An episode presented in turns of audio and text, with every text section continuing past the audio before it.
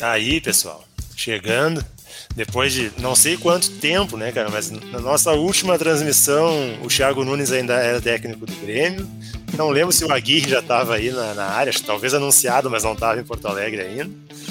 Muita coisa aconteceu e estamos chegando aí pós-Grenal. Diga, Carmelita, já dá teu boa noite. Boa noite aos nossos companheiros que estão nos assistindo.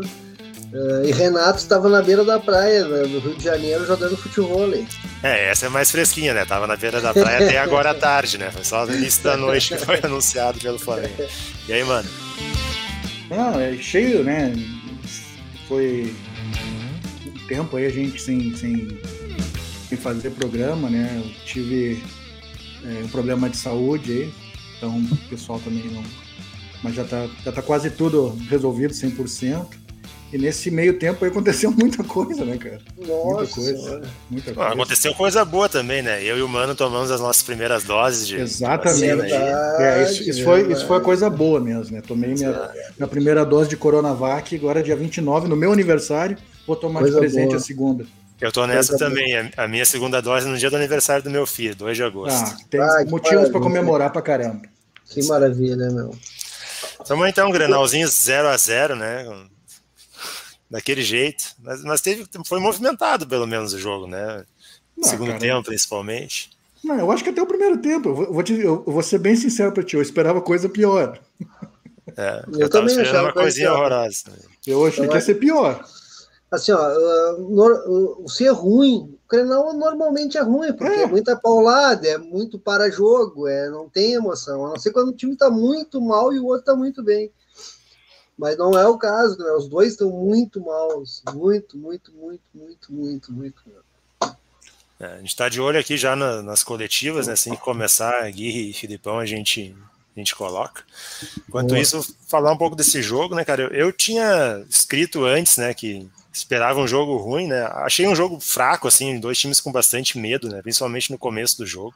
Muito balão. Sem confiança. Tava uma competição de Kahneman e Bruno Mendes pelo Leitão, né? Era assim, né? Bico e bico pra frente desses dois zagueiros. E escrevi antes, né, cara, que pro Grêmio achava, assim, que o pior resultado seria um empate. Porque a vitória daria uma confiança a mais aí pra sequência, início de trabalho do Filipão. E a derrota, acho que talvez, né, colocaria aí umas dispensas de forma mais urgente, tal, algumas coisas mais profundas de mudança, que normalmente não resolvem para quem está por ser rebaixado, mas é o que se faz, né? Mas aí no contexto do jogo, né, dá para dizer que foi o Grenal do Chapecó aí e o empate saiu de bom tamanho pro Grêmio. Porra, jogou muito o guri, cara, tá louco. E vai ter sequência, né? O Breno agora na seleção olímpica aí vai ter tudo com ele. O Breno daqui a pouco vai pegar um banquinho na volta. Se for o que foi hoje, cara, porra. Já veio seguro nos outros jogos também, pegou um pênalti contra o Fortaleza, né? Bom que o guri inicia assim. Mas a situação do Grêmio a gente não pode perder de vista, que é terrível, né, cara? Não tem precedente de uma pontuação dessas em pontos corridos, nem entre os piores rebaixados, o número de jogos que tem. Então a tendência hoje é o Grêmio no mínimo brigar para não cair. Eu digo até mais, a tendência é ser rebaixado né, pela matemática da pontuação. É bem vamos falar do jogo primeiro, depois vamos comentar a situação dos dois times. Pode ser, né? Porque daí eu acho que porque o jogo a gente termina, porque tem bastante coisa para falar dos dois times, né? Com relação ao campeonato mesmo, né? Toca a ficha aí, então. Eu fui mandante hoje. Então vai tu. Meu rapidinho, depois vai o Carmelito. Então vai. Então o mandante tá certo. É, como eu falei, achei um início de jogo bem cauteloso, né? Dos dois times. Bem com medo mesmo. Me surpreendeu a escalação do Filipão. Eu não achei que ele ia entrar com aquele time ali, né? Botou dois guris de volante, né? O Bobson e o Fernando Henrique. O Fernando Henrique não vinha sendo aproveitado nem durante os jogos. Colocou o Cortez na esquerda, que também estava se falando que se saísse o Diogo Barbosa, que entraria seria o Guilherme Guedes, mas voltou o Cortez. Eu gosto do Cortez, acho que é um lateral bem cumpridor, acho que não é essa desgraça que a galera fala. Né? Uma bola de segurança. Exatamente, né? O Diogo Barbosa vem muito mal, né? Mal demais. Na frente manteve ali a mesma estrutura, só colocou o Douglas Costa mais por dentro e voltou com o Alisson, né, que também era outro que não vinha sendo aproveitado. A galera não gosta muito do Alisson, mas eu acho um jogador útil para grupo, achei um cara inteligente para jogar. Até me surpreendeu ficar até o final em campo, né? O Filipão fez só quatro alterações e manteve o Alisson até o fim. Ele começou até a perder umas bolas bem perigosas já, porque estava muito desgastado já. Mas achei interessante a ideia, né? Fechar bem o meio com dois jogadores de vitalidade, bem defensivos. Só que o Grêmio ficou muito distante, né? O setor do meio do ataque. No segundo tempo, mais ainda. Incomodou pouquíssimo o Inter. No primeiro tempo, achei que o Inter conseguia mais situações de perigo quando conseguia roubar a bola do meio-campo do Grêmio. Não vi muita construção também assim no time do Inter, né? E no segundo tempo, sim, até os 20 minutos, aí o Inter cresceu bastante, né? As melhores chances foram criadas no final, não foi nesse período, mas aí o Inter cresceu. Achei que o Filipão foi muito bem nas trocas, né? Deu mais fôlego, colocou o Vanderson, que aumentou a estatura também, que o Rafinha estava sofrendo com a bola longa para ganhar pelo alto. Já tinha sido assim contra o Palmeiras, né? Aquele gol aos 15 segundos começa com o Rafinha perdendo uma bola no alto. Achei que o Filipão foi bem nas trocas, renovou o fôlego pelo lado, renovou o fôlego de Ricardinho por Diego Souza.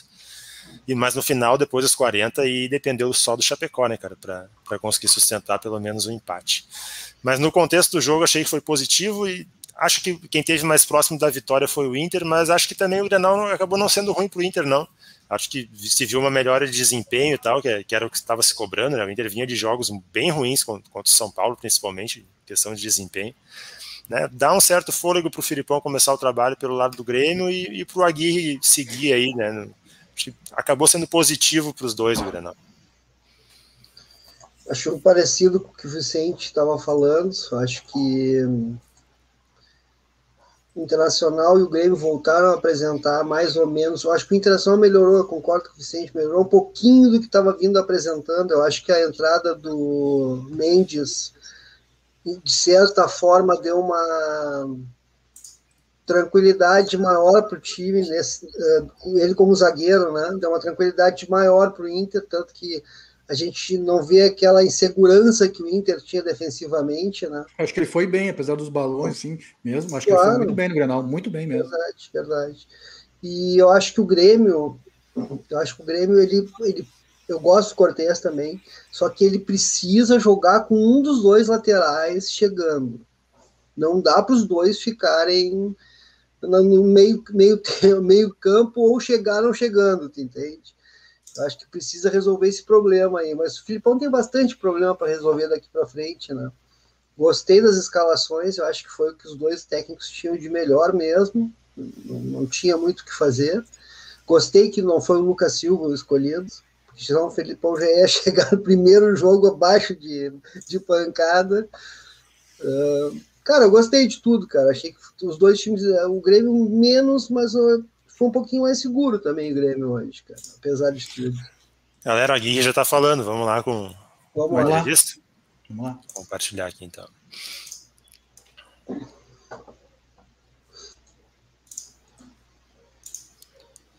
Pegar aqui.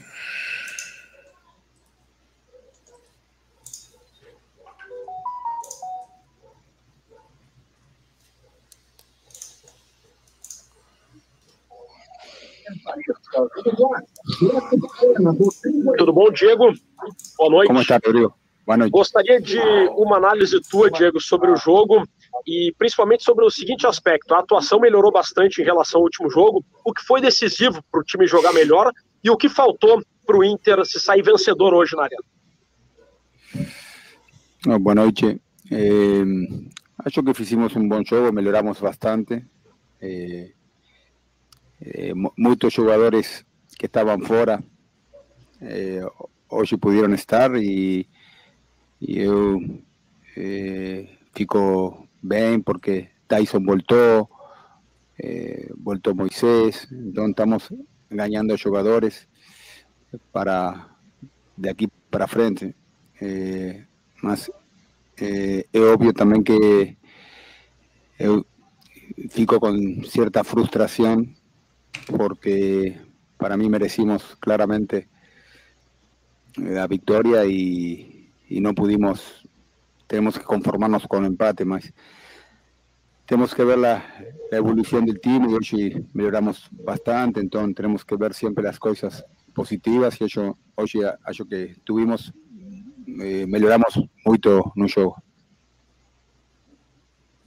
Professor, boa noite. Hoje foi a melhor atuação do Inter nesse seu retorno, o senhor concorda com isso, que hoje foi a melhor atuação do Inter, e eu lhe pergunto se isso tem a ver, por exemplo, com o retorno do Taison, que jogou 45 minutos apenas.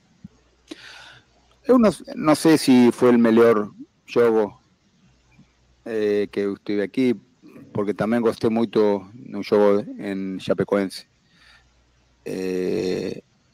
Mas, obviamente, que a volta de Taison, a volta de Moisés, y también no tengo que esquecer que voltó Edenilson, voltó Cuesta del juego anterior, también pudimos contar desde el comienzo con Renzo Sarabia.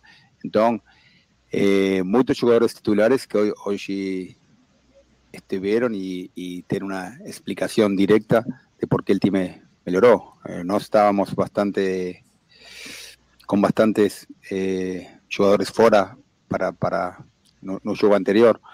Entonces, macho, que fue eso. Y también la motivación de jugar un clásico, de jugar contra Grêmio. Los jugadores mostraron personalidad, quisieron la victoria siempre. Más lamentablemente no pudimos marcar el gol que merecimos. Oi, Diego, boa noite. Você falou do peso de jogar um clássico. Eu te pergunto, o clássico foi um fator determinante para Taison e Moisés estarem em campo, de repente até num sacrifício para o jogo de hoje? Sim, absolutamente.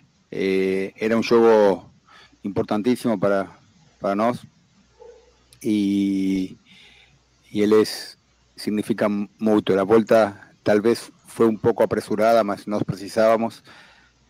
Combinamos previamente con el departamento médico de que ellos no iban a jugar un máximo 60 minutos y bueno, y ahí tiramos a Taison unos 45 y a Moisés a 60. Eran cosas que ya estaban faladas de antes, pero lo más importante es que les fueron bien, que les voltaron y ganamos dos jugadores que ayudan mucho.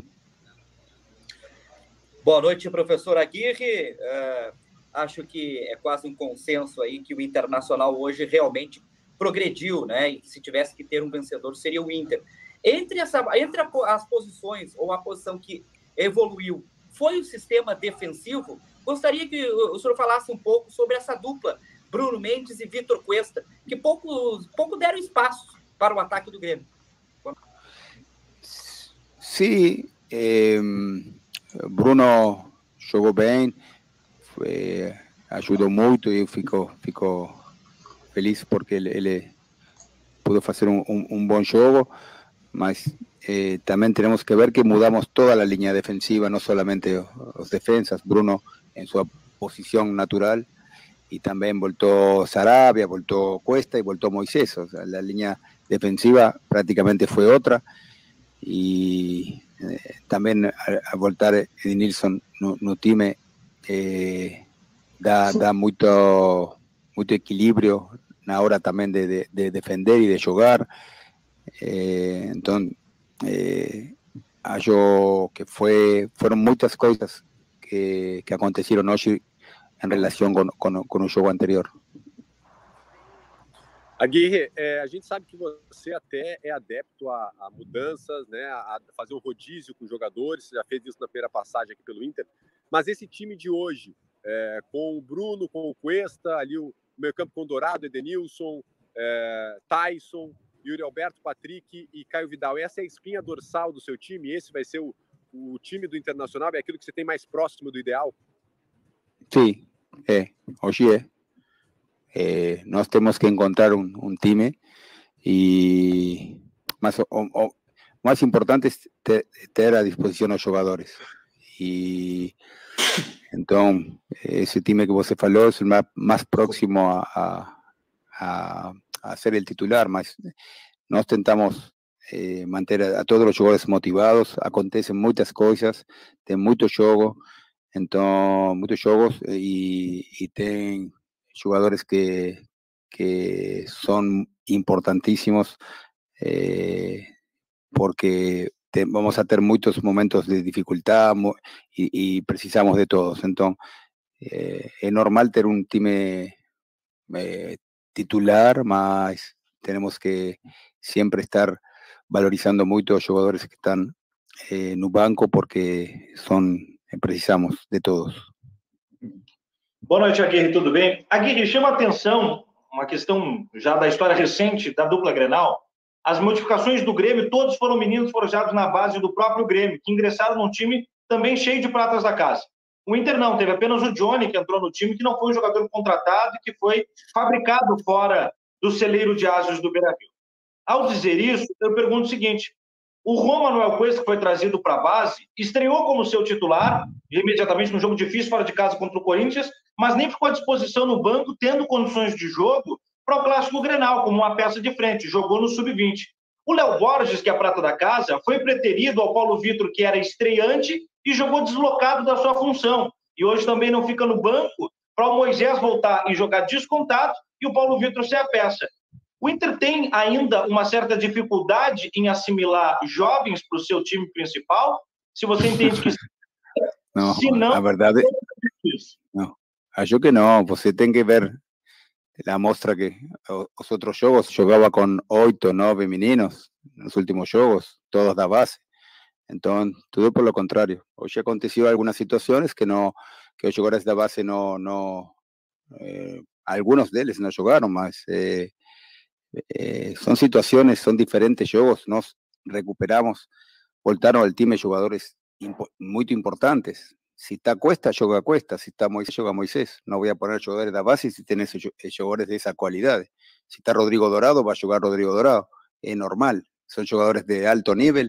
E os meninos, eu gosto e eu dou oportunidades na medida que consigo. Mas não tem que agora pensar que tem que jogar os meninos, porque o risco é alto. Eu confio nos meninos, mas também temos... os jogadores classe A, como Taison, que já não são meninos, mas são jogadores importantíssimos. Então, temos que ter cuidado, estamos em uma situação que são importantes as vitórias, estamos para começar a fase da Libertadores. Então, tudo bem com os meninos, mas na medida que os jogos nos dêem essa possibilidade. Aguirre, acho que é consenso geral que o Internacional, se tivesse saído um vencedor do Grenal, era o Internacional hoje. O Inter, que detém uma das melhores campanhas do Campeonato Brasileiro fora de casa. Está na hora de transformar essa campanha para o Beira-Rio, né? Para começar a subir na tabela. É verdade, é verdade. Nós estamos... Sim, nós temos que voltar com a força de sempre em casa. Tivemos alguns jogos, os últimos jogos que não foram bem. Y tenemos que pensar que en la vuelta de Beira-Río tenemos que conseguir una victoria. Eso tiene que ser un objetivo para el próximo juego en casa, para que vuelte también la tranquilidad y todos podamos pensar en evoluir. Yo también estoy conociendo más a los jugadores, de a poco vamos transmitiendo nuestras ideas y vamos a tener más días para ir evolucionando. Es un proceso que es un poco lento, mas estamos tentando de dar el máximo, ¿no? como comisión técnica para que Inter pueda continuar evolucionando y esté preparado para lo que ven a frente. Ahora ya estamos con la cabeza en la Libertadores y bueno, ahí tenemos una motivación grande por um torneio que é muito bom e que estão os melhores times.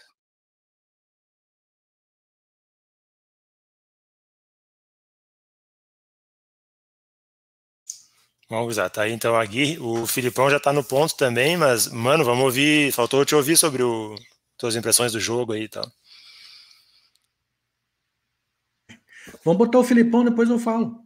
Vamos botar o Filipão. Então tá, beleza, pode ser.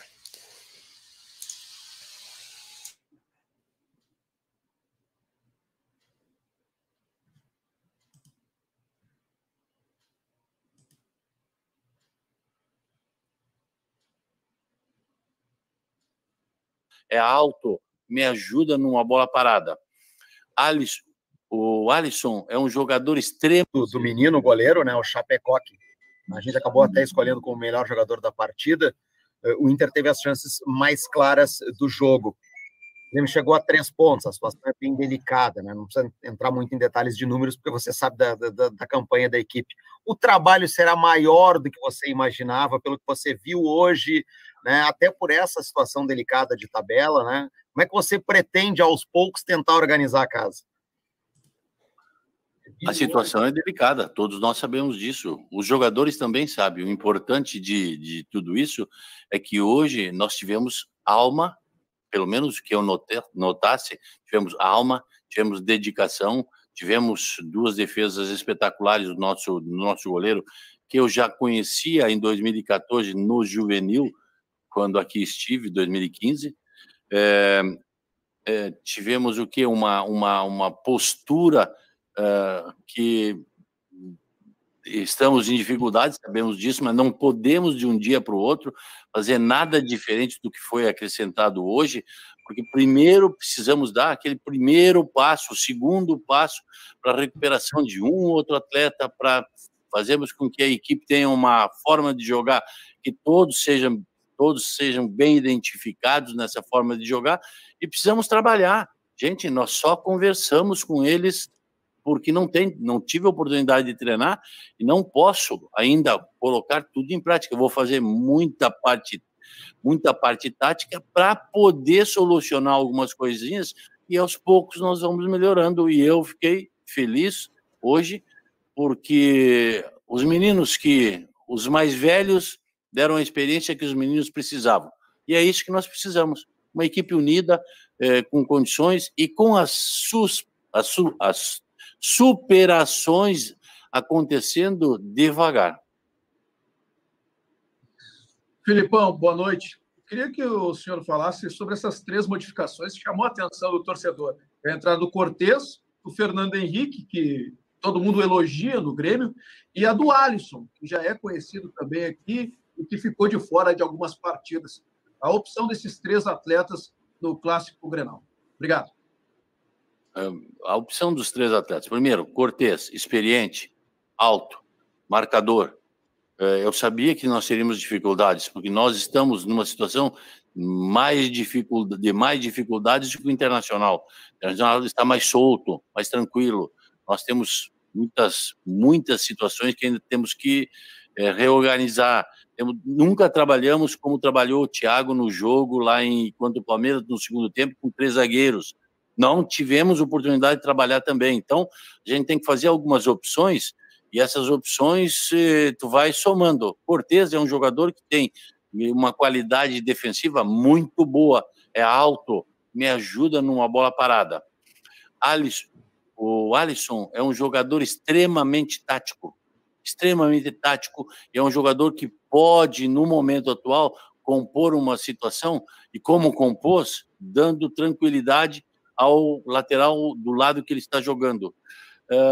Tem o Fernando Henrique, temos o Thiago fora, preciso de um 5, então vou buscar informações com o Thiago, e o Thiago me disse, pode colocar, ele tem personalidade, sabe jogar, e se apresentou muito bem.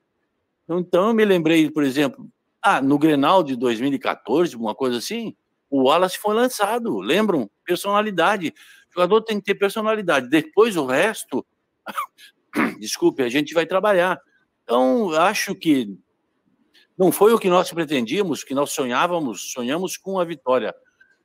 Mas tá bom, vamos dar o primeiro passo, nem que seja um passo menor do que imaginávamos. Mas já damos e vamos concluindo e vamos tirando um ou outro para mais uma situação futura, e aí vamos ter jogadores em condições, como o departamento vai dar daqui pelo menos 7, 8 dias, e aí as coisas vão melhorar. Não é tão difícil como a gente está vivendo esse momento de dificuldade. Mas não, eu acredito, acho que podemos e acho que vamos conseguir. Felipão, antes eu tinha falado do Carlos Miguel e do Mazaropi, acabou não entrando a minha pergunta. E a partir da tua avaliação da partida de hoje no Grenal, tu teve apenas um treino, né, para realizar com a equipe.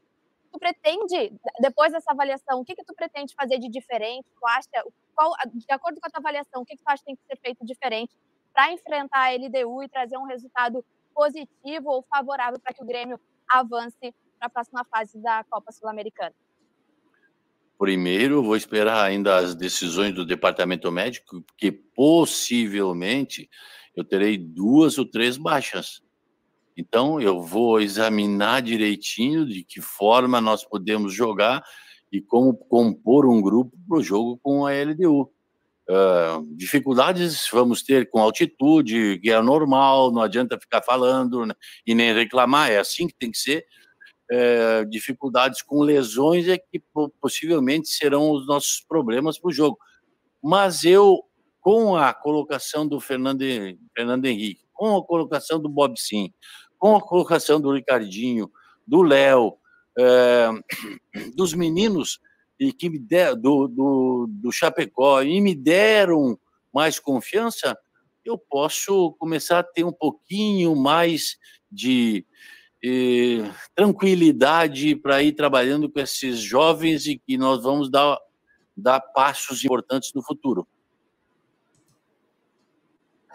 Filipão, a gente acompanhando a movimentação hoje do Douglas Costa, você utilizando ele mais centralizado, por vezes ele buscou os lados, né? E eu queria saber de você, foi uma orientação sua, foi uma situação dele, e na conversa que você tem com ele, se é que você já teve, é claro, onde você pretende utilizar mais o Douglas Costa, onde você acha que ele vai poder render mais nesse seu time do Grêmio?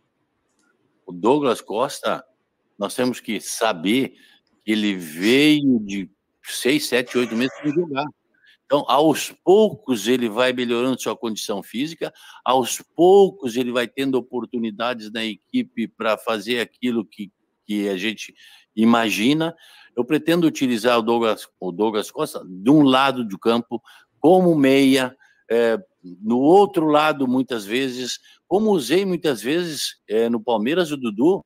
Ele é um jogador criativo, é um jogador que pode fazer a diferença e ele é também taticamente bem evoluído. Então, eu tenho que dar um pouquinho de tempo a ele. Eu tenho que dar um pouquinho de condição física, um pouco mais de jogo, alternando um jogo ou outro, para que ele volte em condições. E eu tenho que dar condições, e eu tenho que fazer o Jean Pyerre jogar, porque é um talento. Então, alguma coisa mais que eu coloque no Jean Pyerre, no sentido de ser mais produtivo ou ter uma vontade a mais quando nós não temos a bola, ou um equilíbrio, nós vamos ter aí jogadores excelentes em todas as posições. E o Douglas e o Jean, por exemplo, que entrou hoje, já bem melhor que em outros dias. O Douglas... A gente tem que dar um pouco de tempo, não adianta, não vai ser de um dia para o outro. Felipão, o senhor tocou num ponto que talvez gere muita curiosidade do torcedor do Grêmio, que é o Jean Pyerre.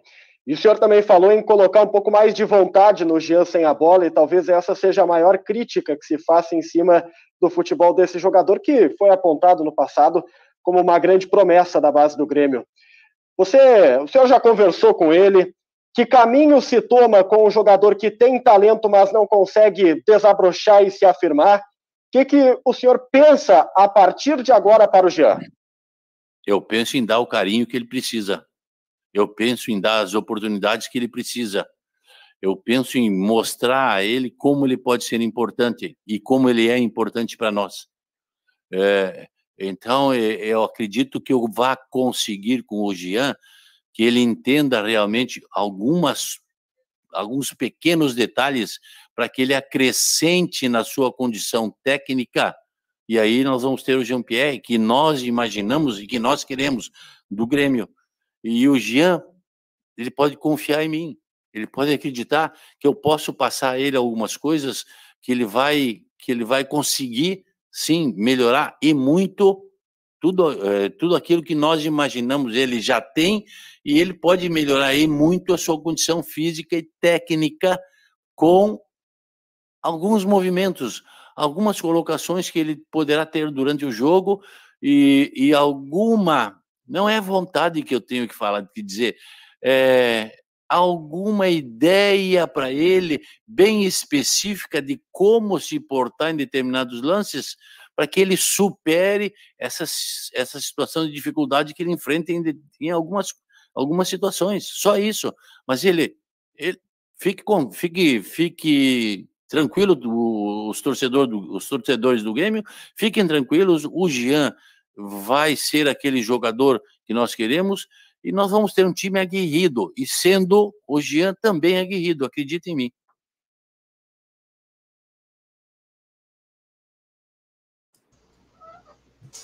Bom, tá aí Filipão também.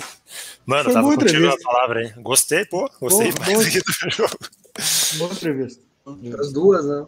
Sim, as duas. As duas. Eu acho que o repórter viajou quando do Aguirre, quando cobrou jovens. Cara, tudo que o Inter tá tendo nesse campeonato são jogadores jovens em campo. Então, cara, não. Aí é forçar a barra, tá? Aí é forçar a barra. Ah, e também não ver o que aconteceu, né? Não, cara, eu vou te dizer. O passado recente com o Inter. Não, eu vou dizer sim, e eu vou dizer para ti, o Carmelito. Eu fiquei, sim, eu escrevi isso no Twitter. Pô, eu achei. Só, claro, como tá vindo de bastante tempo sem jogar, mas a partida do Moisés era muito boa, cara.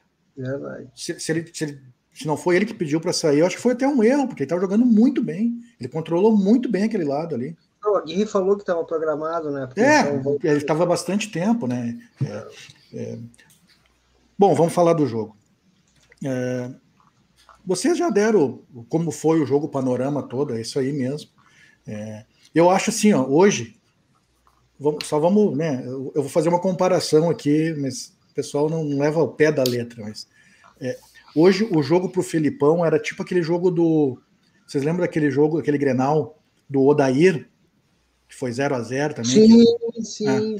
Era um jogo para não perder. Falei com o Vicente isso antes de começar. Era um jogo para não perder, o Filipão. Passito a passito. Era um jogo para não perder. No segundo tempo, ele fez isso. Ele deu o campo para o Inter, até para tentar algum contra-ataque. Isso aí funcionou ali até uns 10 minutos do segundo tempo. Depois é controlar e segurar o 0-0, cara.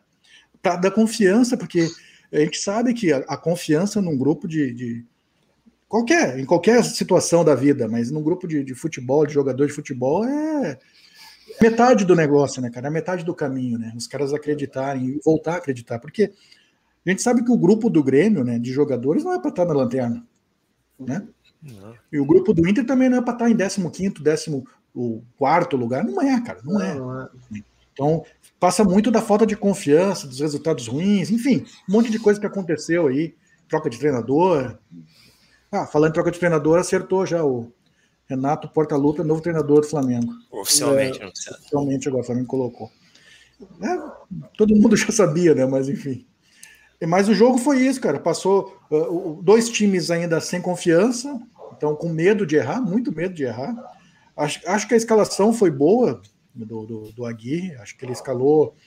É o melhor que tem ali, é o melhor que tem hoje. Pode até discutir uma ou outra de posição, mas é o melhor que a gente tem. Patrick, graças a Deus, estreou na temporada. Para mim foi o melhor jogador do Inter hoje. Estreou na temporada, jogou bola, marcou, atacou, deu os passos certos, não perdeu tanta bola. No final ele estava bem cansado, aí ele começou a perder mais bola, e aquele negócio, fica perigoso, mas gostei, cara, foi bem. Cara, e o Edenilson jogando nessa função que ele está fazendo agora no Inter, que ele fazia no ano passado, eu espero que ele... eu espero que ele cresça. Hoje ele foi mal, assim, eu achei que ele foi o pior jogador do Inter, assim, mas é por questão técnica, não por questão de posição. Ele é o jeito que ele sabe jogar melhor, é ali, agora vamos esperar ele render, né? Vamos esperar ele render, porque... E eu acho que vai render também, porque qualidade ele tem, né, cara? Qualidade ele tem. Enfim, achei o zagueiro, Bruno Mendes, cara, ele deu uma segurança... legal, porque ele é um zagueiro que tem duas características bem importantes.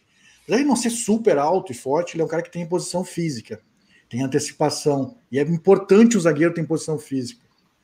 E outra coisa, ele tem velocidade.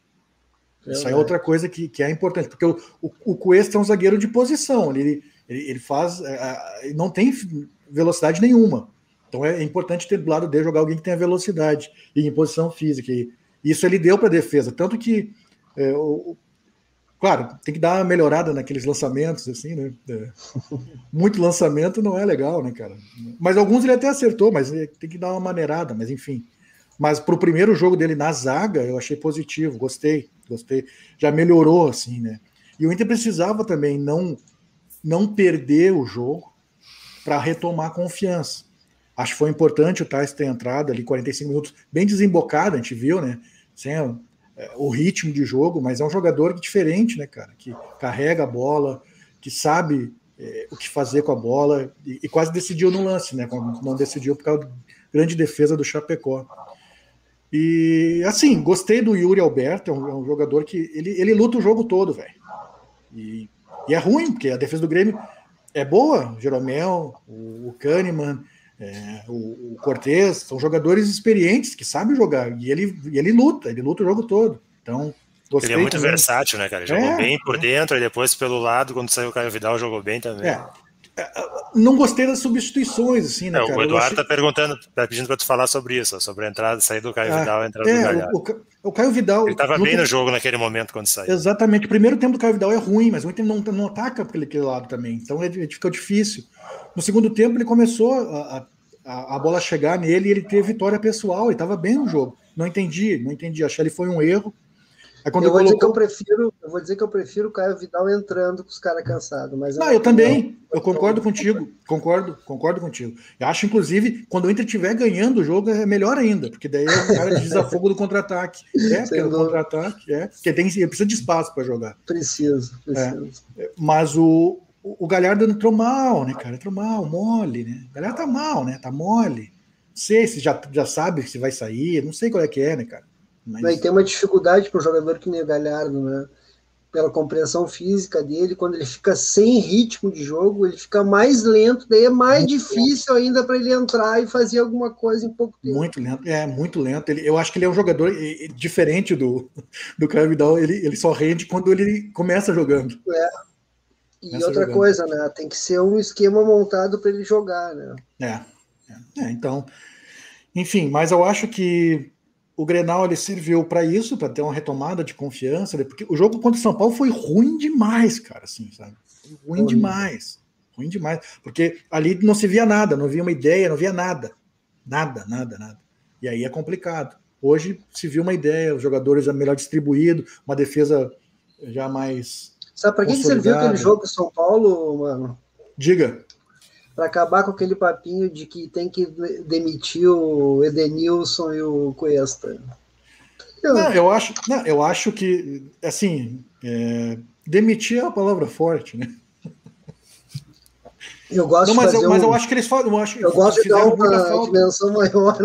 Mas eu acho que fizeram falta mesmo. Mas assim, eu vou te dizer, aquele jogo ali, cara, mais do que os jogadores, assim, foi a atitude e o posicionamento do time em campo, desde o começo, todo errado. Se a gente for somando as coisas daquele jogo, a gente vai ver que o rendimento... Mas claro que faz falta. Olha só, o Inter jogou com dois zagueiros que a linha defensiva falhou demais, tecnicamente, individualmente também. Muita falha individual. E o Inter aí pensou... vamos entregar a bola para o São Paulo, mas entregar a bola sem ter uma tática para quando recuperar a bola, e é um problema, né, cara? Mas no Grenal eu já vi, e o Aguirre ele falou que realmente eles não estão tendo tempo para treinar, e isso aí a gente sabe, né, cara? A gente não... E é complicado. Deixa eu mandar um salve para a galera que está com a gente, André, Eduardo, Guilherme. O Eduardo está perguntando se não tem superchat. Cara, não tem, velho. O Sandro está chegando agora também. Mas se quiser, a gente passa o Pix também, se quiser. Escreve aí que a gente lê o que vocês... a gente lê tudo aí e coloca lá. Pode falar, não tem superchat, não. Superchat, todo mundo é importante aqui, não precisa dar dinheiro, não. O Sandro está dizendo que o Cuesta é o melhor, o problema é o Cuesta ser o melhor zagueiro dele. É um problema, mas cara, também não dá. Mas assim, ó, se a gente acompanha o Cuesta todo esse tempo, a gente sabe que o Cuesta não é um excelente jogador maravilhoso, mas não é desgraçado, não é o cara também que resolve, ele não é o cara que resolve. Se ele tem jogadores mais ou menos no mesmo nível dele perto, jogando com ele, fica mais fácil. Ele no cresce, sistema ajustadinho, ele vai bem. Ele vai vai bem. Quando joga com... Não vou falar para não me incomodar com a gurizada. Não, mas tu não pode... É que assim, ó, uma coisa... E todo mundo acha que pensa assim, né? Pelo menos que acompanha o futebol. Tu não pode ter um time de veteranos inteiro. E tu não pode ter um time de sub-20 inteiro jogando campeonato profissional. Segundo os orientais, mano, o ideal é buscar o equilíbrio sempre em tudo na vida. E é real, se a gente for ver, tudo é verdade. Não pode ser tudo demais, tudo de menos, não pode. Ah, com certeza. Então, é claro que o Cuesta com um jogador mais experimentado, lá dele com o próprio Moisés, do lado esquerdo, aí, que na marcação a gente sabe que o Moisés vai cumprir. Então, sim, né? Volta e meia se atrapalha melhor com a bola, assim, mas... Se atrapalha. Quando ele quer fazer alguma coisa que está além da capacidade, aí complica. Mas quando ele faz o arrozinho com feijão ali, é tranquilo. Né? Eu não acho o Moisés desgraçado também, viu? Não acho um lateral... A gente tem que ter paciência com o lateral. Lateral é a posição mais difícil que tem no futebol. É complicado o lateral. Eu acho que um problema grave que o Inter está tendo e vai continuar tendo, porque isso não é fácil de se resolver, é a parte física. O Internacional cansa demais, cansa muito. O Edenilson esgotado quando sai de campo. O Patrick chega na metade do segundo tempo, o Patrick está... Hoje ele estava muito voluntarioso. Hoje jogou muito bem. A área, estava um monstro o homem hoje. Mas o problema é que é o seguinte, fazendo 2 jogos por semana, nesse ritmo, não tem como segurar. Não é ele, né? Nenhum jogador vai segurar essa bronca aí. Não é verdade. Vai precisar trocar peças. E eu vejo nos coletivos os caras falando em... Não só na coletiva, eu leio por aí, o pessoal falando em rodízio. Meus amigos, pelo amor de Deus, vocês não assistem futebol. Renato Portaluppi fazia rodízio, só ele não falava em rodízio e ninguém reclamava. Por quê? Porque tem que fazer, senão os caras vão estourar. Cara, não tem como jogar a média é um jogo a cada 3 dias, não tem como escalar todo mundo sempre, velho. Não tem. Deu para sentir, inclusive na entrevista do Filipão, eu estava até falando no Carmelito antes, não tem que viajar o grupo principal para esse jogo lá em Quito, cara. O jogo é terça-feira na altitude, o Grêmio tem 3 pontos na tabela. Deixa os caras treinando, velho, e foca no Brasileirão. Depois é um time que dá para te buscar aqui, entende? Se não for, não tomou uma goleada... Vai lá fechadinho, tenta voltar com o resultado lá, um empatezinho, uma derrota mínima. Prioridades do Grêmio. Prioridades, exatamente. Tem que ser total brasileiro para sair, porque a gente sabe que o grupo do Grêmio não é para estar de lanterna, tá? A gente sabe disso. Mas é a areia movediça, né, mano? Começa a passar a rodada, segue ali o bicho. Exatamente. O problema é que vai passando rodada e tu não vai saindo, isso vai... Para um time grande, cara, para um clube grande, isso é terrível. Os pequenos, assim, os médios, estão acostumados. Então, eles vão ali, né, e conseguem se resolver. Hoje eu senti o Grêmio melhor psicologicamente. Eu acho que a chegada do Filipão deu isso. Acho que deu um pouco. Eu ia dizer isso. Filipão, o Grenal, são coisas que fazem tu ter um lado psicológico mais forte, porque se tu entrar fraco, tu perde, tu entende? Aí deu para ver que o Inter veio pilhado para ganhar, porque tinha condições para isso, né? E o Grêmio, no momento que tá de lanterna, né, sem confiança, um estádio vazio, né, tal. São condições favoráveis, né? Não, sim. E aí tu chega com o adversário te pressionando, e chutando em gol logo cedo, e fazendo, tu entende? É bom pro Grêmio também. O Grêmio sofreu e conseguiu sair sem tomar um gol. É importante. Passou pela tempestade, vamos dizer. Exatamente. É claro que assim, ó, a gente vai ver mesmo na próxima rodada do Brasileirão. Porque agora passou um Grenal, que é um jogo diferente, todo mundo joga diferente. Por isso que a semana é mais importante ainda, né, Carmelito? Exatamente. Perder a semana com uma viagem longa e tal. O Inter só vai ter tempo para treinar um pouquinho quando começar ali os duelos da Copa do Brasil. Dia 20, a partir do dia 20. Né?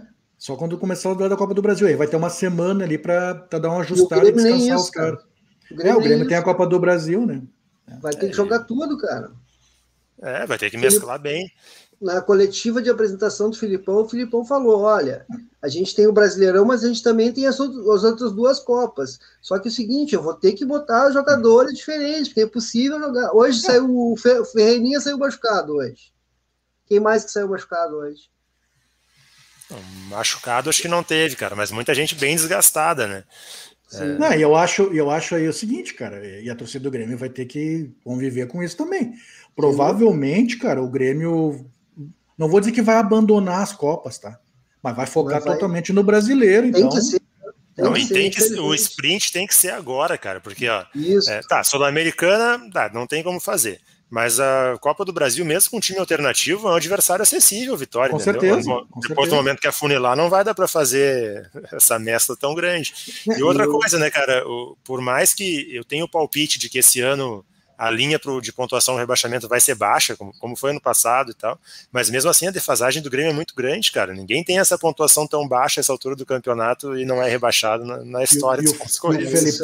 E o Felipão tem uma coisa, ele passou por isso no Palmeiras. Foi campeão de Copa do Brasil e caiu. Então ele com certeza ele aprendeu. Sem dúvida. Mas acho que tem bons indicativos, cara. Ele vinha com o Fernando Henrique já, de titular no Grenal, que era um cara que não vinha sendo aproveitado, sinal que alguma coisa nas internas, ali nas hierarquias técnicas já mudaram, entendeu?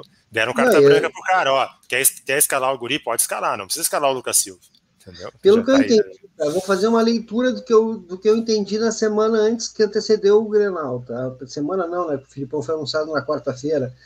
Mas pelo que eu entendi, esse time que jogou hoje é um misto entre Thiago Gomes e Felipão. Thiago Gomes, Paulo Turra e Felipão. Entende? O Felipão até elogiou o Fernando Henrique, né, na coletiva. Sim. Comparou com o Alisson. Ou seja, o Felipão não tem medo de lançar jogador, é óbvio que não. E o guri jogou bem, né, cara? Claro, o estofo que uma figura como o Filipão tem, né, Carmito? De repente é o que o Thiago Nunes não tem ainda, né? E por isso fez as escolhas que fez. Tinha muita coisa estranha ali, né, naquela relação do Thiago Nunes, né? Uns reaparecimentos do nada ali, que acho que estava acima do Thiago Nunes, né? Mas enfim, era ele que escalava e ia estourar no dele, ele sabia disso, né, cara? Então, é complicado. Aceitou também. Essa é uma outra leitura que eu vou fazer, não é informação, tá? Perfis muito diferentes de Renato para Thiago Nunes. Uma quebra muito grande. Muito diferente. O Thiago não trabalhava na base do vem cá, meus amigos. É diferente. O Thiago aqui tá o quadro negro, tem que fazer isso, tem que fazer aquilo, e vamos lá, e o jogo cobra, cobra, cobra. Não estou defendendo o cara, tu entende? Eu estou dizendo que é o jeito dele ser. Talvez cada um tem seu estilo, né? Exato, talvez esse estilo não tenha funcionado para esse grupo do Grêmio. É que eu já vi cara querendo acabar com a carreira do cara. Não, eu acho que não é por aí. Não é por aí. Não é assim que funciona. Não, esse é o problema, né, cara? O cara faz um trabalho ruim e tal, daí acabou. Não acabou a carreira do cara, meu. Deixa o cara. Daqui a pouco ele vai pegar um outro trabalho e vamos ver como é que vai ser. Tem que avaliar trabalho a trabalho. E todo mundo sabia e avisou que o pós-Renato ia ser muito turbulento, né, cara? Ninguém esperava nada diferente. Quando falaram que eles iam buscar ou o Renato ou o Filipão, na hora eu saquei uma coisa: eles queriam um cara para dar segurança pro grupo. Se for pensar, o Filipão tem um perfil parecido com o do Renato.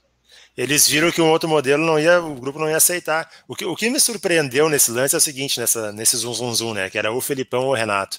Em algum momento alguém teve a informação de que o Renato aceitaria voltar? Eu acho que foi mais penteada. Tinha alguns do conselho, tu entende? Mas vai trabalhar num desejo, de repente, irrealizável, entendeu? Né? E o que a gente está vendo aí para os clubes que trocam de treinador, cara, desde quando o Inter fez a troca, é que o mercado de treinador está muito escasso para grande clube, cara. O Inter e Grêmio ainda tinham essas cartas aí de profissionais já identificados com o clube e tal, né? Para ir atrás. E tem que ser, né, cara? No momento que tu não pode treinar, tem que ser esse tipo de profissional. Aí tu vai ter que ir para esse perfil aí, né? Que abrace os caras, que seja aceito pelo grupo com certeza, que não vai ter restrição, porque tu não vai ter outra carta para lançar. Não vai ter. Eu vou dizer uma coisa, cara. Depois do jogo contra o São Paulo, eu fiquei temeroso pelo Aguirre, cara. Porque ele estava muito abatido. Ele sentiu muito o amigo do jogador. Ele sentiu muito a falta de rendimento. Ele estava... Hoje não, hoje ele já voltou... Claro, né? Foi bem no jogo, obviamente. Ele já voltou mais ligado, mais feliz, mas vamos o que acontecer, voltou os caras, não sei o quê. Não é fácil, não é fácil. É, nesse sentido, o Grenal veio, até dá para dizer que veio em boa hora, assim, né? Pra... É. Claro, ninguém saiu derrotado, né? Uma derrota. Aquele negócio, né, cara? Mas foi um fator de remobilização para os dois, né? Foi, eu acho que é por aí, cara. Tem que juntar os cacos e é daqui para frente, né? Tu vê uma coisa, ó, o Grêmio hoje, a gente for olhar a posse de bola, no SofaScore tá 50-50% de posse de bola, tá? Mas falando assim, ó, poucas vezes ou quase nenhuma vez o Grêmio teve a defesa exposta, como estava sendo com o Thiago, vários momentos. Estava com dois volantes, né? Tava com os dois volantes. Entende? Ou seja... De alguma forma... bem baixo também. Aí quando o Grêmio retomava a bola, estava muito longe do ataque. Muito longe do ataque. E vamos combinar, mas isso, né, aí é claro que é um time que está precisando desse tempo para se remontar, entende? Aos pouquinhos, né, cara? Hoje é que nem tu falou, era não perder. O objetivo hoje era não perder. Isso aí. A próxima rodada é Inter e Juventude, é isso? Inter e Juventude e Fluminense e Grêmio. É, esse jogo é chato pro Grêmio, né? Tem Olímpia, né, na quinta-feira. Bom, a semana é a seguinte: Grêmio e LDU na terça-feira na altitude, Inter e Olímpia na quinta-feira, daí no final de semana é Grêmio e América no sábado na Arena e Inter... Não é Fluminense e Grêmio? Perdão, errei. Fluminense e Grêmio é Maracanã. Grêmio... Sábado às 21 horas. Certamente eu que farei esse jogo pelo Correio do Povo. E o jogo do horário Inter, bom, né? Sábado, 21 horas. Delícia. O cara que inventou essa porra desse horário, ele não tem vida, esses caras. Não tem nada. Não, mas é...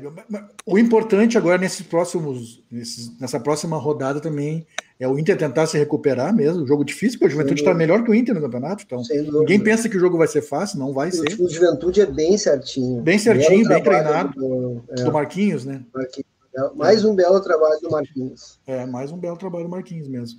E o Grêmio também vai pegar o Fluminense, que tá bem, né, cara? Tá bem no campeonato. Passinho a passinho, se rolar um empate com o Fluminense lá... Bom, tá resultado. Bom resultado. Pra te ver, né, cara? A situação aí Grêmio... depois sim, né? Com o América Mineiro na Arena aí tem que ganhar, né, velho? Aí é confronto direto, não tem a Arena direta.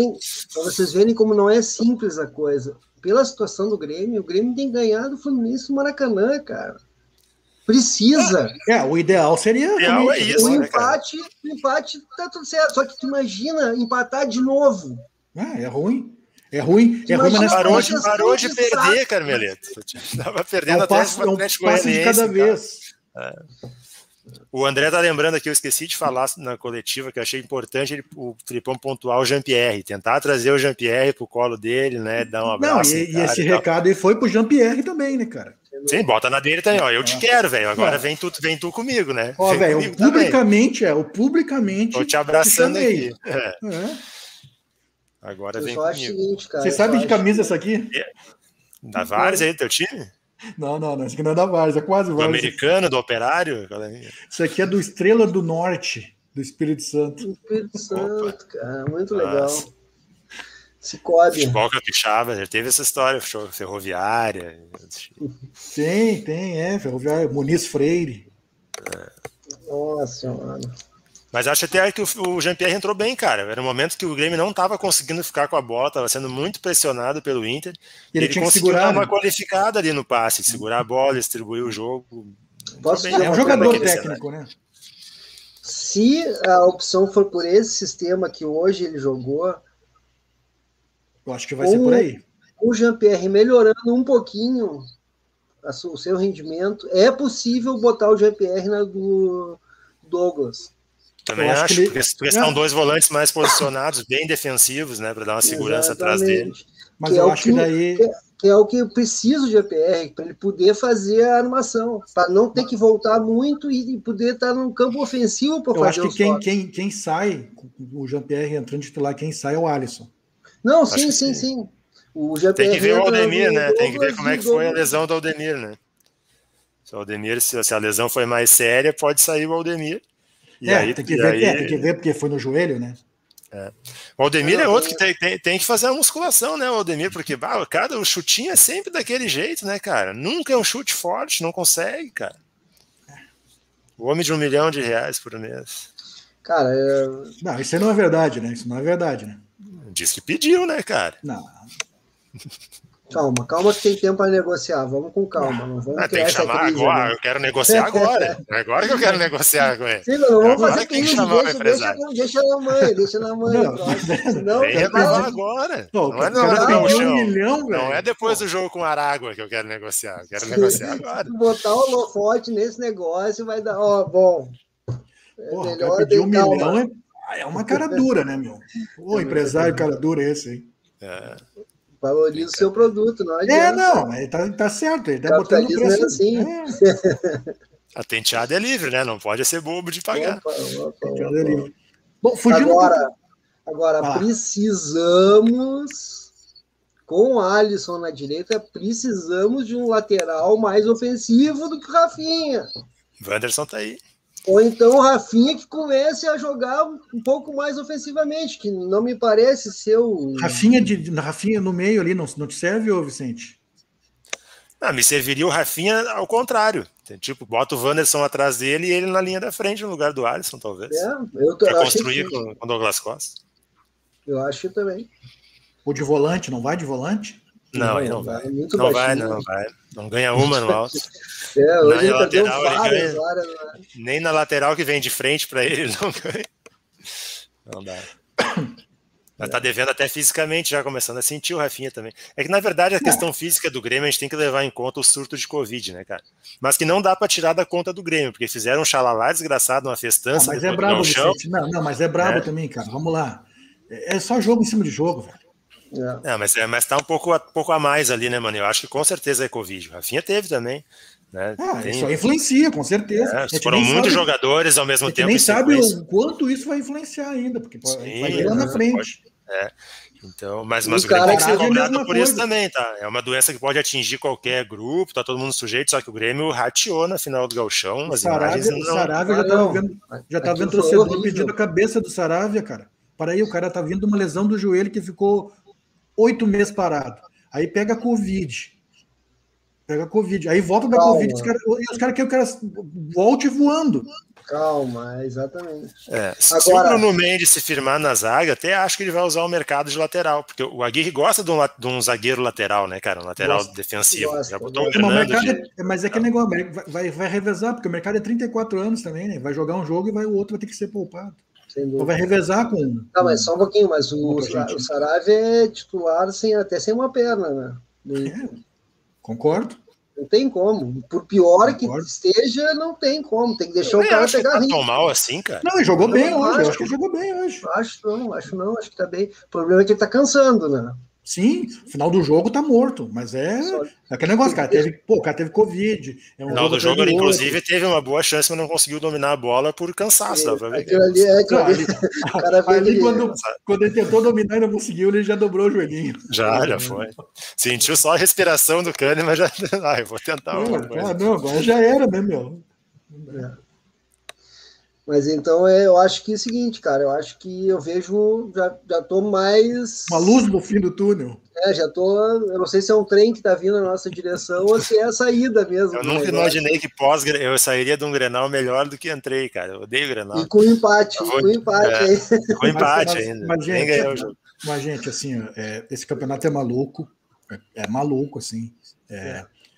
Tu vê times que não se esperava tanto, estão tendo rendimento agora nesse começo. Só um parênteses. Todo campeonato é assim. Todo brasileiro tem uns clubes meia boca que arrancam que nem um coelho. Mas esse tá mais... Mas tem uns ali que eu acho que não vai ser coelho, né? Claro que não. Por exemplo, o Bragantino é um time de qualidade. Tem qualidade. Por sinal, esse vai brigar lá em cima mesmo. Para Chedes, né, nesses jogos desses dias aí da semana.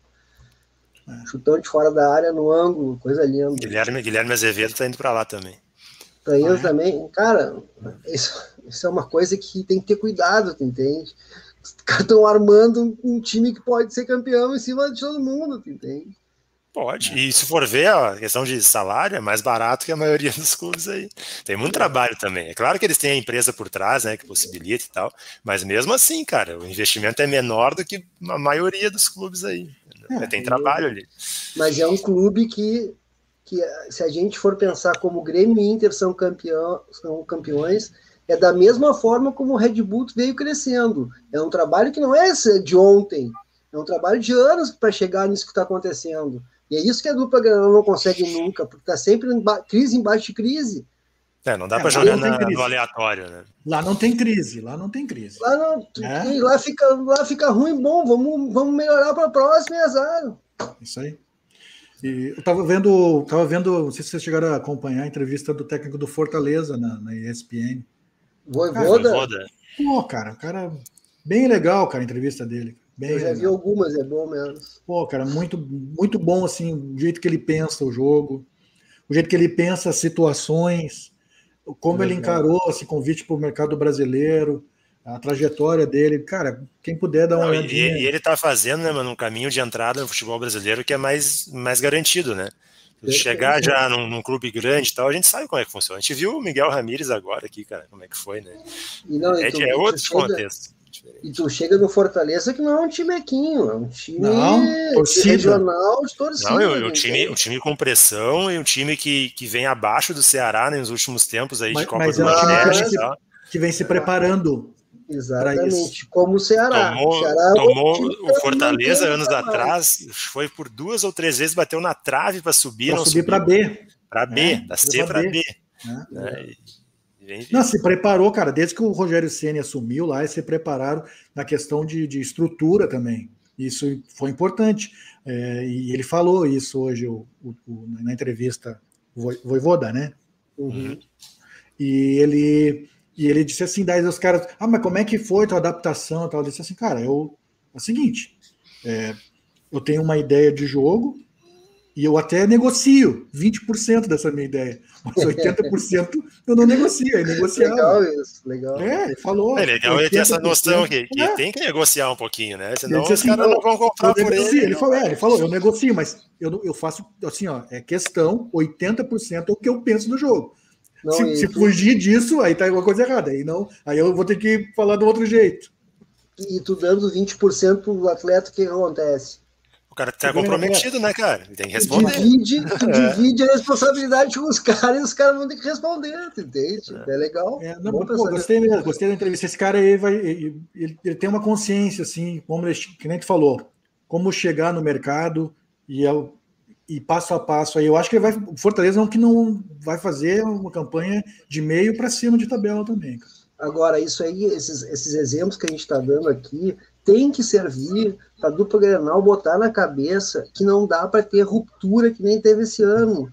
Grêmio e Inter romperam com um processo muito, muito profundamente, tu entende? Para o futebol gaúcho, infelizmente, para a nossa cultura, infelizmente, ainda não dá. Eu acho que talvez o principal erro seja assim... É preciso passar por uma transição, tu entende? A ideia da ruptura, ela até pode funcionar desde que todas as peças estejam dispostas a isso. Eu acho que talvez a falha seja assim, ó, não sondaram o grupo, cara. Tu não ia conseguir trocar o grupo, então tu tem que saber se o grupo vai comprar, senão não vai. Eu acho que é aí que entra, né? Tipo, tu tem que saber o momento de fazer. Não, isso, tem as peças para fazer, né? O momento... tu vai trocar as peças, vai ser tu vai ter essa oportunidade. Tem pré-temporada para o treinador ter a possibilidade de mostrar no treinamento e convencer os caras de que aquilo é promissor, de que aquilo dá certo e tal. Você se lembra que eu falava que o Ramírez ia ter uma cruz do Abel, né? Eu falava isso no final do ano passado, antes de acertarem definitivamente. Por quê?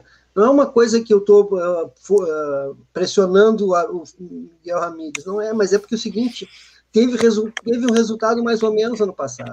E faz parte dessa evolução, tu entende? Faz parte da evolução. Que não dá para te fazer terra arrasada. Se tu fizer terra arrasada, tu vai começar um trabalho de novo. O Internacional tem tempo para começar um trabalho de novo? Ou é melhor ir trocando as peças com o carro andando? Tá trocando aí, né? Saiu mais um nessa semana. É, tá chegando os caras... Para te ver, as contratações do Inter foram, novamente são contratações sem custo. É porque não tem dinheiro, né, cara? Não, se bem que compraram o Paulo Vitor, né? É, mas é, a compra é pingado, né? Em 3 anos vou pagar. Um pingado de alguém que precisava vender também, né? De qualquer também. Não, mas tu viu como é que foi o negócio? Esse negócio é um negócio bem legal. Eles gastaram 600 mil, né? Um negócio assim. É, foi... Eles compraram de um time por 600 mil, um troço assim... E o Inter comprou por 6 milhões deles. Ou seja, isso. Olha o que cresceu já só em 2 meses. E outra aí, ó, vamos lá. Torcida, por favor, tenham paciência. Um guri de 20 anos, primeiro ano dele como profissional. É uma aposta do Inter, porque o Inter está se desfazendo do Léo Borges. Então, é uma peça de reposição. Então, já deu para ver algumas ferramentas, né? Não é um cara que tu olha assim, pô, não dá para jogar. Mas é que a torcida, né? Ele tem uma coisa que falta no Inter. Demais. Tem uma coisa que falta pro grupo do Inter.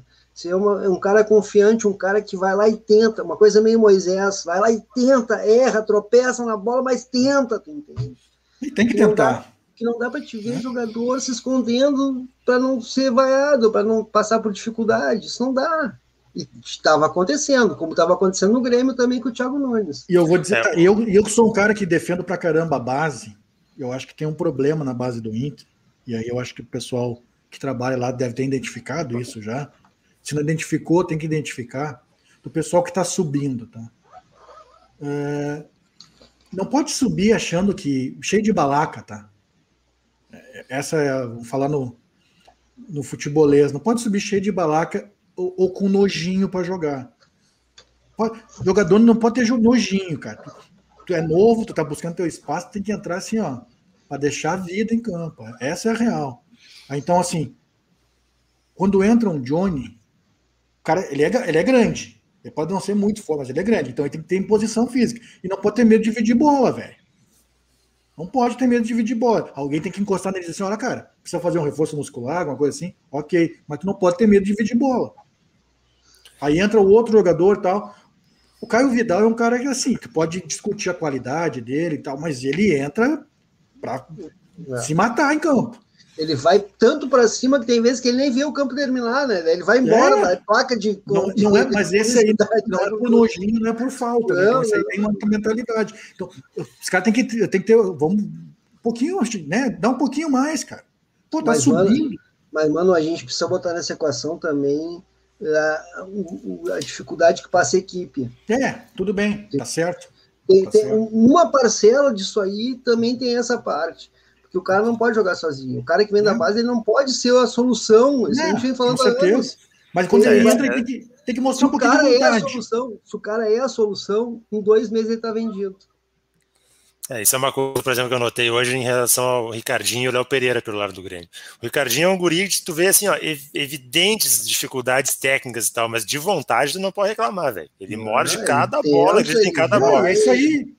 Já o Léo Pereira é um cara que tá caindo nesse aspecto, né? Acho que pode ser um pouco de confiança e tal também, mas ele tá discreto no jogo, sabe? Hoje, por exemplo, a melhor chance do Grêmio foi uma bola que sobrou pra ele, a bola picou na frente dele, cara, na marca do pênalti, ele meio que tentou dominar, errou, a bola subiu, sobrou pro goleiro. Velho, te atira de carrinho na bola, tenta fazer alguma coisa. É o que o Ricardinho faz, ele perde, assim, uns gols fáceis, assim, que chega a irritar. Mas ele tá ali tentando, velho. Ele tá ali tentando, uma hora entra. Cara, tu entrou, assim, eu não exijo que o cara seja a solução, eu não exijo que o cara faça uma partida espetacular, mas eu exijo que o cara... Tenta agarrar a chance, velho. Exatamente. Tenta mostrar. Mostra vontade. Então tenta mostrar que tu pode ter uma esperança com ele. Isso, né? Vontade, por exemplo... cara. Não. Pô, ganhei uma oportunidade, eu vou dar tudo que eu posso aqui. Vou correr, vou dividir, vou disputar. É isso que eu espero. O Ricardinho, por exemplo, que nem o Vicente falou, tem dificuldades técnicas, mas o que ele oferece, o que ele entrega, para ser modernete, o que ele entrega é muito bom. Me dá a esperança de que ele vai ser um bom centroavante. Hoje teve um momento no finalzinho do jogo que o Léo Pereira estava mais cansado que ele, que aí o Léo Pereira ficou por dentro e ele foi cobrir o lateral esquerdo do Inter, cara. Ele foi fazer o lado. Ele foi, sem nojinho, que eu digo, não pode ter nojinho pra jogar bola. É. Tem que, cara, é confronto, é jogo de imposição, tem que ser assim, cara. É por isso também, cara, que fica muito difícil segurar o Vanderson no banco, cara. É um cara que sempre que entra mostra qualidade, mostra vontade, potencial. A gente sabe que o Vanderson... Tá difícil segurar no carteiraço ali. Pelo futebol deveria ser o titular no Grêmio, né, cara? Mas tem uma coisa, cara, a gente precisa lembrar o torcedor do Grêmio e também não esconder, porque isso faz parte da vida do futebol. Tem que administrar. O Vanderson tem dificuldades físicas. Ele tem dificuldades. Eu não estou dizendo o seguinte, ó, aquele negócio que ele tinha com o Renato, que ele desgastava demais, ele corria, melhorou, né? Ele usava, ele já melhorou. Mas ele sabia dosar, queria subir em todas. Mas toda vez, por exemplo, ele joga 2 partidas e já tem um problema físico, já fica fora da terceira. Isso não estou querendo diminuir ele, eu estou querendo dizer o seguinte, ele entrou numa temporada atípica, foi ano passado, não teve nem preparação, ele entrou no vamos precisar, tu entende? E não parou aquela temporada até agora. Ele é um jogador que precisaria de um tempo, de um mês, para conseguir fazer uma boa base para aguentar o ano inteiro, tu entende? Talvez não tenha lesões. Outro jogador que o Grêmio tem que cuidar é o Douglas Costa, cara. Desde que foi lançado no time titular, tá jogando todas. E hoje ele estava desde o começo com as pernas pesadas, dava para ver, perna pesada, não conseguia arrancar com outros jogos. Daqui a pouco história. Então, ó, mais um que com certeza não tem que viajar para o Equador, cara. Deixa o cara aí, faz uma manutenção no cara. Isso é verdade. Senão, essa administração de grupo aí tem que ser feita, não tem jeito, cara. E aí o cara escuta sobre rodízio. 2010, 2021, os caras falando de rodízio. É para me estourar. A gente falou aqui, né? Quando estavam cogitando a Aguirre ainda, a gente falou que esse discurso ia voltar. É o mesmo discurso. Como é que pode as pessoas ficarem presas a uma coisa que aconteceu há 6 anos atrás, cara? Foi ano passado, mas faz 6 anos. Tem gente presa nos anos 70 ainda, nos conceitos sobre futebol, cara.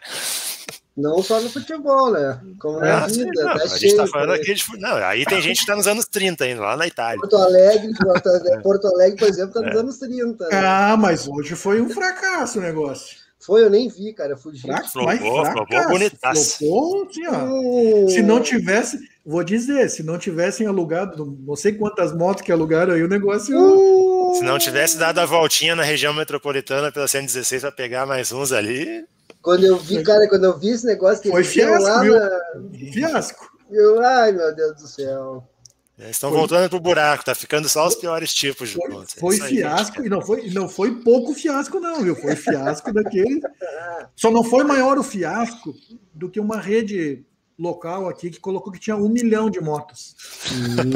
Meu Deus. Depois apagaram. Depois apagou o tweet e pediu desculpa. Ah, teve isso? O que eu achei estranho é que não veio outro tweet para dizer, tá, quanto vocês acham que tinha, então? Diz aí. Cara, eu vou dizer uma coisa, tá? Eu cobri muitas e muitas protestos, manifestações e espetáculos políticos. A coisa mais difícil que existe na face da Terra é tu prever a quantidade de pessoas que tem. É uma coisa que não tem, cara. Aquela vez que ele andou de moto lá em São Paulo, foi legal porque os caras pegaram uma câmera e conseguiram contar todas as motos que passaram, mas é impossível. Deu 6 mil bonequinhos em São Paulo. Não deu 7 mil em São Paulo, os caras queriam 1 milhão aqui em Porto Alegre. Então sempre quando alguém fala em quantidade de coisa, eu já fico bravo. Os caras estão achando esse número aí. Mas enfim, quando o maluco colocou 1 milhão de moto ali, eu disse, não, 1 milhão, ele empolgou demais, rapaz, empolgou demais. Tá certo que puxou o saco, mas aí exagerou, né?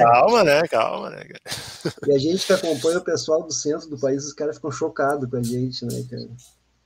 Mas, então, assim, empresas comerciais de jornalismo. Flopou de uma maneira assim, ó. Feia agora. Sintomático. Porque, olha, aqui, né, cara, a gente fica com essa impressão de que a gente, talvez só Santa Catarina fosse tão ruim como o nosso cenário aqui, mas, olha, foi animador. Mas em Santa Catarina, o menino fica lá xingando quem tá passando de moto e não acontece nada com eles. Que prenderam. Isso prenderam manifestantes. Mas teve bastante gente xingando. Eu vi bastante vídeo. Não, mas tinha, ali faltou coragem para os bonitos também, porque prenderam uma, né? Ali tinha uma galera xingando. Tinha. Os dedinhos estavam tudo para o alto. Dedinho pro alto. Justiça seja feita, tá? Eu não vi toda a imagem, mas eu vi que a menina, ela... teve uma ação contra um policial. Talvez por isso que ela tenha sido... Eu não estou defendendo, tá? Não tô defendendo. Sim, eu vi alguns vídeos, já saiu inclusive uma entrevista com ela, né? Agora há pouco, no Sul 21, para a galera ver. O que aconteceu, segundo os relatos, e segundo o relato dela também, é que ela estava ali xingando, né? E sendo xingada de volta, né? Aquilo ali. E aí, uma das motos parou em frente a ela. E o cara fez menção de descer. E aí ela meio que reagiu também, né? Ficou naquela coisa ali. Só que o problema é que a briosa resolveu fazer o que para resolver o problema? Restringir, tirar ela dali e levar, tipo, não foi só afastar ela, né? Algemaram ela, botaram na viatura e levaram para o palácio. Inclusive, eu espero que ela processe. O motoqueiro que estava confrontando ela, que ela estava confrontando também, ele seguiu no seu caminho, né? Só voltou botar uma gasolina para ele continuar. Eu espero que ela processe o Estado e ganhe um bom dinheiro do Estado. Também. Mas tá difícil a coisa, cara. Tá muito difícil, cara. Mas no fim, cara, essa passagem do energúmeno por aqui foi positivo, cara. Gente teve algumas coisas que ficaram bem claras, né? Uma prisão ilegal, uma detenção ilegal no cozinheiro, só porque se manifestou o desagrado em ter que cozinhar pro cara. Essa detenção arbitrária e exagerada da moça aqui em Porto Alegre. O soluço bombando, cara, também foi um bom sinal. E o genocida, inclusive, falou, né? Expressou nas palavras dele que prevaricou.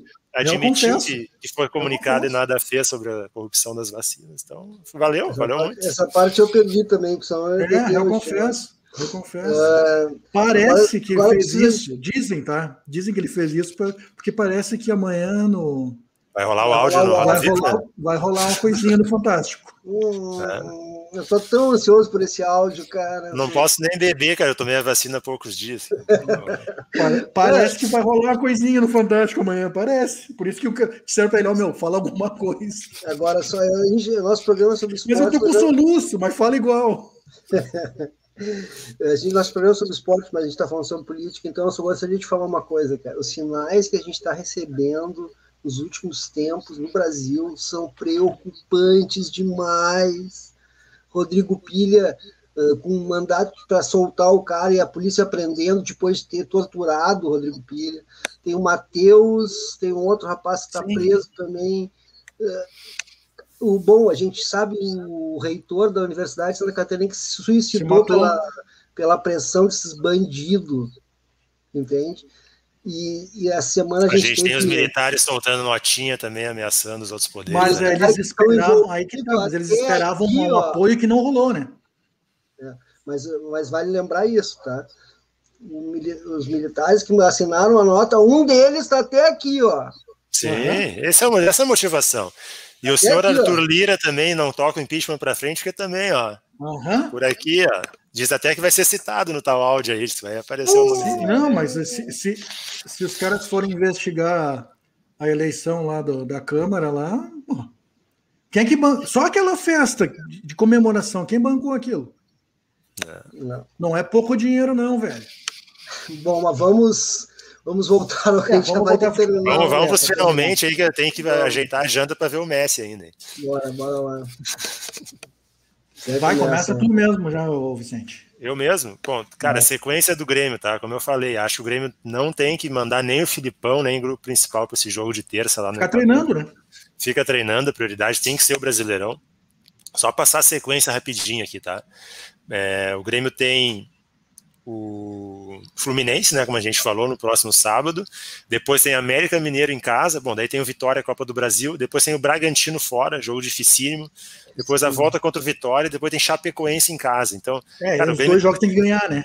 Esses dois jogos em casa são os confrontos diretos. América Mineiro e Chapecoense. Esse aí a vitória é inadiável, cara. Se quer ter chance de brigar para não ser rebaixado, 6 pontos nessas 2 rodadas, e quem sabe beliscar um empate aí contra Fluminense ou contra Bragantino, ou na melhor das hipóteses surpreender até alguma vitória. O foco tem que ser nessas partidas do Brasileirão. Acho que o grupo sustenta os jogos contra o Vitória e vamos ver o que acontece contra a LDU. É, e o Inter tem duas partidas bem complicadas no Brasileiro também, contra o Juventude e o Atlético Paranaense. Que é líder, né? Tá lá em cima, né? Tá lá em cima também. Dois jogos bem complicados. Terceiro lugar. Mas não jogou ainda essa rodada, eu acho. Ele tava empatando com o Bragantino, eu acho, 2-2, não sei quanto é que... Não, tá ganhando de 1-0 com o Fluminense. Não, perdão, empatou com o Bragantino em 2-2. É, isso. Mas ele tem um jogo a menos em relação ao Inter, por exemplo. É, então, esse é um jogo, e é lá, né, vai ser lá, então, um empatezinho lá não é de se descartar. É.